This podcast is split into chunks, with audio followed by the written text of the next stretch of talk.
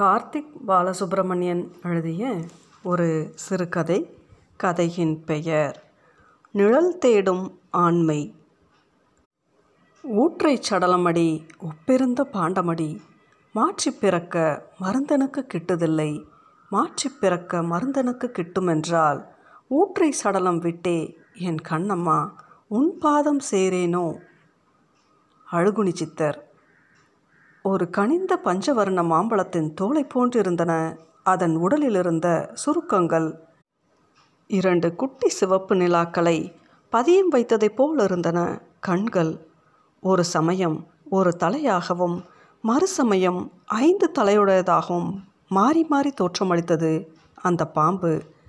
அதன் தலையையும் வாளையும் இணைத்து வட்டமாக்கினால் அதன் ஆரமே குறைந்தது ஐந்தடி இருக்கும். உதிர்ந்திருந்த சருகுகளின் வழியே அது ஊர்ந்து வர உரசி எழும் சத்தம் உடம்பிலுள்ள ஐம்பது லட்சம் மயிர்கால்களையும் நெம்பி எழுப்பியது. அலறி ஓடிய என் முன்னே என் தலையை உயர்த்தி வாளால் என் கால் பற்றி உடல் சுற்றி இறுக்கி உச்சந்தலையில் ஓங்கி கொத்தவும் கிர் கிர் என்ற ஒளி எழும்பியது.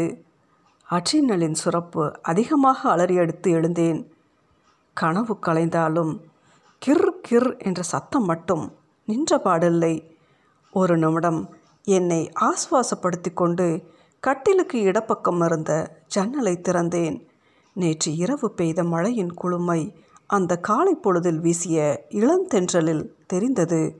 மீண்டும் ஒரு முறை அந்த கிர் கிர் ஓசையளவே இடுப்பை விட்டு கலன்று கொண்டிருந்த லுங்கியை சரி செய்தவாறே அரை தூக்கத்தில் எழுந்து கதவை திறந்தேன். கதவிற்கும் நிலைக்கும் இருந்த இடைவெளியில் வெயில் மட்டும் கொஞ்சம் உள்ளே நுழைந்தது.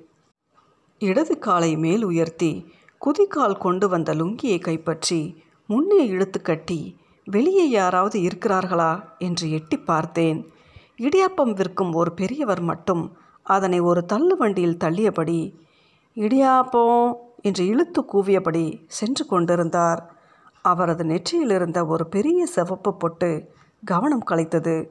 தொலைவில் ஒரு வீட்டில் மீன் வாங்கி கொண்டிருந்தனர். எனக்கு மானசா வைக்கும் ஐர மீன் குழம்பின் ஞாபகம் வந்து பல் தேய்க்காத வாயில் எச்சில் ஊற்றியது. குவித்து துப்பினேன். அவளை பற்றிய ஞாபகங்களையும் இப்படி குவித்து உமிழ முடிந்தால் எவ்வளவு நன்றாக இருக்கும்? காலிங் பெல் சத்தம் வருவதும் வந்து பார்த்தால் யாருமின்றி இருப்பதும்? இப்படி நிகழ்வது இது முதல் முறையல்ல. ஊரிலிருந்து வந்த இரண்டு வாரங்களில் கிட்டத்தட்ட நான்கு முறைகளுக்கும் மேல் இப்படி நடந்துவிட்டது. மானசா போனதிலிருந்து எதுவுமே சரியாக இல்லை. அற்ப ஆயுசு அவளுக்கு மட்டுமல்ல என் நிம்மதிக்கும் மகிழ்ச்சிக்கும் தான். பாதகி இந்த கனவும் காலிங் பெல்லும் என்னை துரத்தி தொந்தரவு செய்தன. ஒரு முறை கல்யாணமாகி இங்கு குடி வந்த புதுதில் காலிங் பெல்லை அழுத்திவிட்டு ஒரு பக்க கதவின் பின்னே ஒளிந்து கொண்டு பின்புறமாக என்னை கட்டி அணைத்த அவளது உடலின் வெம்மையை என்னால் அப்போது கூட மீண்டும் உணர முடிந்தது.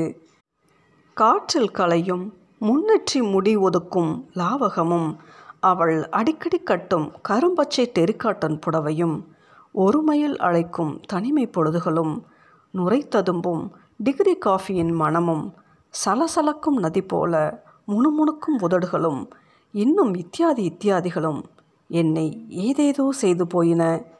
அதன் பின் இந்த காலிங் பெல் விவகாரத்தை பற்றி வீட்டு ஓனரிடம் புகார் செய்ய சென்றபோது இரு பக்கத்தில் இருக்கும் சிறுவர்களின் வேலையாக இருக்கும் என்றார். பள்ளிக்கூட நெருக்கடியிலும் எத்தனை சிறுவர்களுக்கு இப்படி திங்கட்கிழமை காலை பொழுதுகளில் விளையாட நேரம் கிடைக்கும் என்று எனக்கு தெரியவில்லை. இதே போன்றதொரு பாம்பு கொத்தும் கனவு இதற்கு முன்பும் ஒரு முறை வந்தது.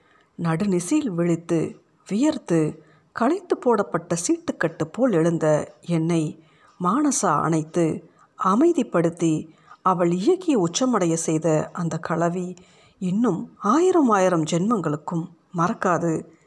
இந்த கனவை பற்றியும் காலிங் பெல்லை பற்றியும் யாரிடமாவது பகிர்ந்து கொண்டால் பரவாயில்லை என்று எனக்கு தோன்றியது. இதற்கு லக்ஷ்மணனை விட சரியான ஆள் இருக்க முடியாது. பட்டாம்பூச்சியிலிருந்து பென்னி குக் வரை எந்த விஷயம் பேசினாலும் அதை எதிர்த்து பேசவோ ஆதரிக்கவோ அவனிடம் எப்போதும் ஏதாவது ஒன்று இருக்கும். மறுநாள் மதிய பொழுதில் உணவிற்கு பின்னான சிறு நடையின் போது இதை சொன்னேன். கனவில் பாம்பு வருவது என்பது சைக்காலஜி படி பார்த்தால் அடங்க மறுக்கும் செக்ஸ் உணர்ச்சியின் வெளிப்பாடாகவோ அல்லது மனதை படுத்தி எடுக்கும் ஏதோ ஒரு சம்பவத்தின் தொடர்ச்சியாகவோ இருக்கலாம் என்றான். மேலும் கனவு சாஸ்திரங்களிலும் பாம்பு துரத்துவதும் கொத்துவதும் எதிர்பாராத விபத்து துரோகம் வியாபார தோல்வி போன்ற கெட்ட பலன்களே தரும் என்று குறிப்பிட்டுள்ளதாக கூறினான். பேசாமல் வீட்டை காலி செய்துவிட்டு தன்னுடன் வந்து ரூமில் தங்கிவிடுமாறும் சொன்னான். எனக்கு தெரியும் அவன் சொன்ன அத்தனை காரணங்களுக்கும் மீறிய ஏதோ ஒரு காரணம் இதற்கு பின் ஒன்று உள்ளது என்பது. இந்த நிகழ்விற்கு பின்னும் கனவும் காலிங் பெல்லும் என்னை விடுவதா இல்லை சில சமயங்களில் இரவிலும் புலர் காலையிலும் காலிங் பெல் அடித்து என்னை கடுப்பேற்றியது. ஒரு முறை கதவை திறந்தபோது வீட்டு ஓனர் சொன்னது போலவே சில சிறுவர்கள் எங்கள் வீட்டை திரும்பி திரும்பி பார்த்தபடி ஓடிக்கொண்டிருந்தார்கள். எனக்கு அவர்கள் மேல் அப்போது கோபம் வரவில்லை. மாறாக நிம்மதியும் சந்தோஷமுமே வந்தது. ஆனாலும் அன்றே வீட்டு ஓனரின் அனுமதியுடன் அங்கிருந்த காலிங் பெல்லை அகற்றிவிட்டேன். ஒரு வழியாக ஒரு தொல்லையிலிருந்து தப்பித்தேன். இந்த கனவிலிருந்து தப்பிப்பது தான் எனக்கு பெரும்பாடாக இருந்தது. அதற்கும் எனக்கு ஒரு வழி கிடைத்தது. டாஸ்மாகில் கல்லூரியில் தொடங்கிய இந்த பழக்கம் வேலை கிடைத்து சுற்றித் திரிந்த பேச்சுலர் தினங்களில் உச்சம் பெற்று மானசா வருகைக்கு பின் முற்றிலும் நின்று போனது. அவளே இல்லை என்றான பின்பு அவளுக்கு செய்து கொடுத்த சத்தியமாவது சப்பாத்தியாவது. அன்று தான் காலிங் பெல்லை கலற்றிவிட்ட மகிழ்ச்சியில் ஹாஃப் சிக்னேச்சருடன் கொஞ்சம் சைடிஷும் சேர்த்து எனது மூன்று தொல்லைகளுக்கும் முடிவு கட்டத் தொடங்கினேன். ஆம் மூன்றாவதாக குறிப்பிட்டது மானசாவைத்தான். எப்போது உறங்கி போனேன் என்று நினைவில் இல்லை டிவி மட்டும். அது பாட்டிற்கு ஓடிக்கொண்டிருந்தது.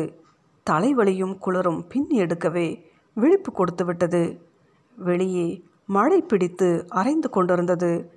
வலது கார் பெருவிரலால் டிவியை எட்டி அணைத்துவிட்டு காலிற்கு கீழே இருந்த அந்த மஞ்சள் பூ போட்ட போர்வையை எடுத்து தலைவரை இழுத்து மூடினேன். மானசாவின் கழுத்து வாசத்தை இந்த போர்வை கொஞ்சம் கடன் வாங்கி இருந்தது போலும். அப்போது அவளது கழுத்து முகர்ந்து இடுப்பு வளைந்த ஞாபகத்தில் தலையணையை நெருக்கியவாறு என்னை அறியாமல் தூங்கிப் போனேன். மீண்டும் கிர் கிர் என்று காலிங் பெல் அடிக்கத் தொடங்கியது.